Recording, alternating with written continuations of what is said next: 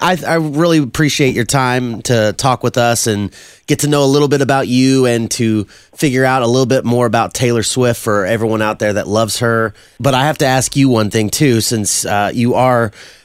I'm sure you consider yourself a Swifty since you've seen a lot of her music and you've written about her. What do you believe is your favorite Taylor Swift song?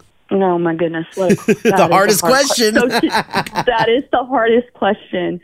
So um, today, on this cold day in November, I am currently stuck on um, Out of the Woods. Okay. I, I think it's because of the 1989 re-release, but Out of the Woods is is has been um, on repeat in my head.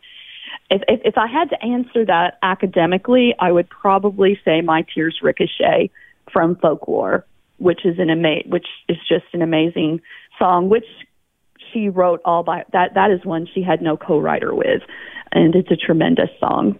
So, when you say academically, what do you mean by that? The the quality of of the song, um, okay. the way she moves a metaphor from the beginning to the end. She she has a consistent metaphor throughout. My tears ricochet, and um, conceptually, the lyrics are it's they're just very, very high. Um, academically speaking, I suppose, uh, literary speaking, they're they're very they're very smart. They're very intelligent. The way she moves with her metaphor and her imagery in My Tears Ricochet, it's it's it's amazing. Love that answer. Awesome. I lied. I said I had one last question, but I believe this one's going to be the last question because sure, sure. I, uh, I I have to know. So she has been involved with a few celebrities in the dating game. She's found Travis Kelce, the tight end of the Kansas City Chiefs. Do you think this is the one? So I think I'm going to take a cue here from Travis Kelce's mother.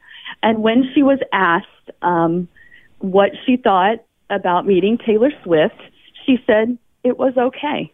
it's okay. so I think that is, I she said it was okay, which I absolutely loved because as a mother, you know, when your child starts dating someone new, you're a mama bear. You're yep. looking out for them, right? Yeah. So I suppose as a Swifty, what I will say is it is okay.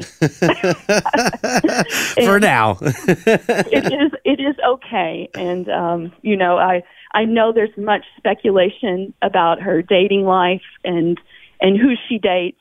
Um but for me I I I focus on the songwriting and yeah. um for sure. Yeah, I focus on the songwriting and and I, I you know, I, I as I would for anyone in the in life, I I hope that she eventually finds if that's what she wants. I hope she eventually finds who she feels she could share her life with. Right. Well, I really do appreciate you spending some time with us today to talk about this. We've been talking with the University of Evansville professor Kristie Daugherty. She is attending the world's first Taylor Swift conference at Indiana University very soon.